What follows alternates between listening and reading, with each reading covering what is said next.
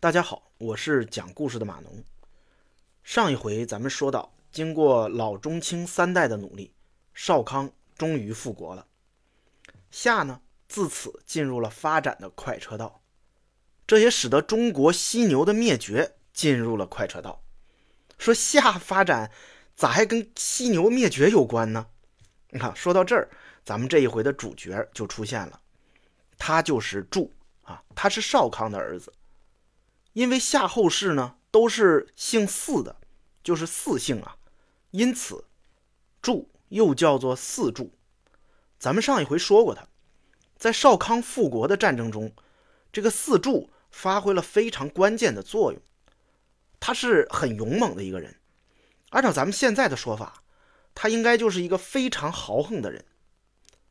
他被认为是我们历史上的战神啊，这是为什么呢？咱们慢慢的说。在少康还没死的时候，就已经发动了对东夷部落的战争。这时候的战争啊，就不是为了复仇了，也不是为了占领你的土地，因为夏还没有进入大面积的农耕时代。这时候人们食物的主要来源还是靠打猎、采摘，还有一小部分来自于种植。从考古上我们是可以知道的，当时还是旱地农业。农田也都没有那么大，也没有什么灌溉技术，产量自然也就比较低。我们的农业是到了战国时期才开始精耕细作，这时候啊，掠夺土地才变得十分的重要。因此，四柱这个时代的战争，它主要的目的就是单纯的掠夺资源，啊，他是把东西抢回他自己的地盘，而不是所谓的对外扩张。少康死了之后呢？四柱也在不断的对东夷部落进行掠夺。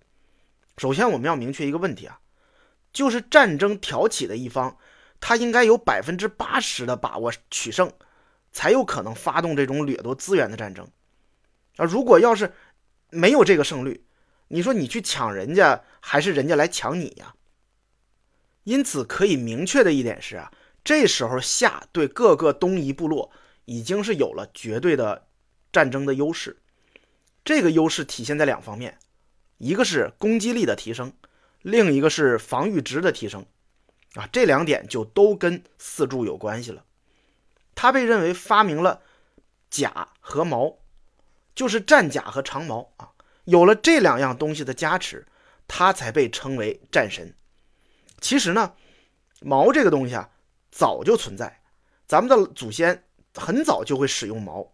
啊，一根木棍把它的头削尖了，这就是矛。这个在狩猎和早期战争中是经常使用的兵器。这里所说的矛呢，不是这种。在我看来啊，这指的应该是青铜兵器，就是矛的头部已经是锋利的青铜了。这一点呢，在二里头文化出土的文物上就可以得到印证。这种青铜兵器已经被发明出来了。那么，在同一时期的东夷部落有没有这种青铜兵器呢？答案是没有。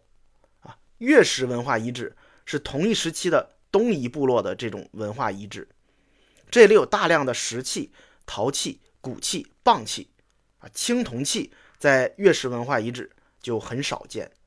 这就说明当时四柱的夏王朝的攻击力已经对东夷部落是遥遥领先了。咱们再说防御值的问题啊，四柱发明的战甲到底是个什么甲呢？应该是兽甲，就是兽皮做的战甲。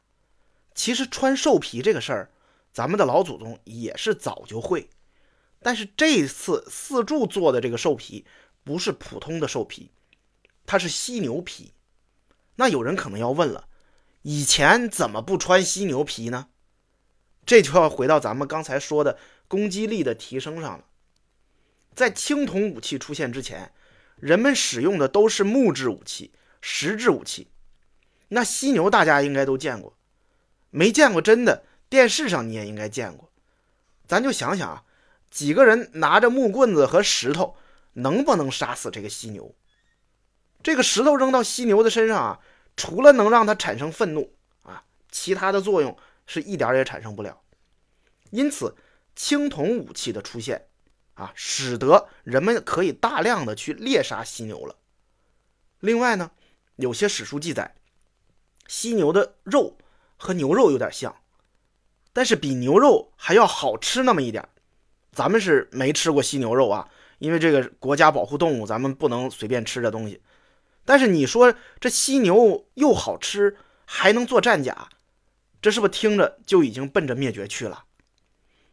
咱们中国啊，现在已经没有野生的犀牛种群了。但是在古代中国是有犀牛的，不管是史书还是考古，都能证明这一点。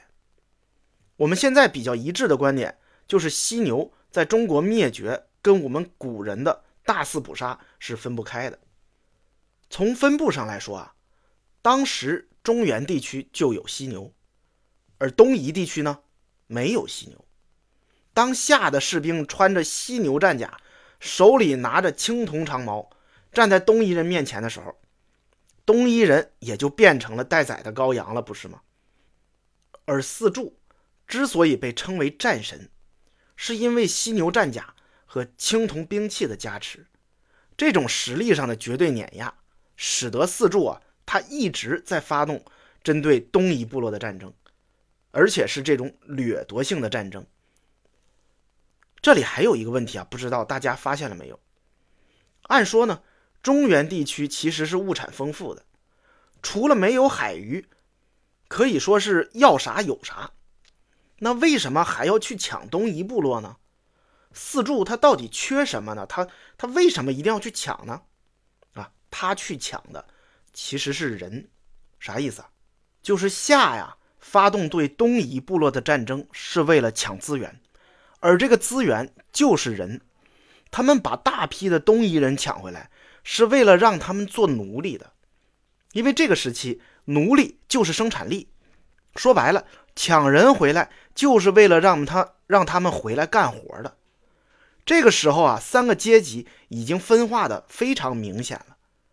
第一个就是奴隶主，他们呢就是夏的贵族；第二个是平民阶级，他们是一直跟随着夏的其他氏族；第三个呢就是奴隶。这些人啊，主要是从东夷抓来的，还有一部分是在本地犯了错误被惩罚的，被贬为了奴隶。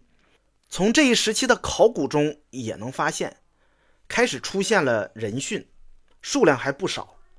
这些殉葬的人啊，其实就都是奴隶，他们生前负责给贵族干活，最后一个任务就是给贵族挖墓葬，挖完墓葬之后再陪葬。这听着着实很可怜，不过这就是这么一个弱肉强食的时代。四柱时期，夏开始快速的发展。四柱死了之后啊，他的儿子四怀继位。在四怀的时代，夏王朝发展到了巅峰。关于四怀的故事呢，我们就下一回再说。欢迎大家关注、订阅、转发、收藏。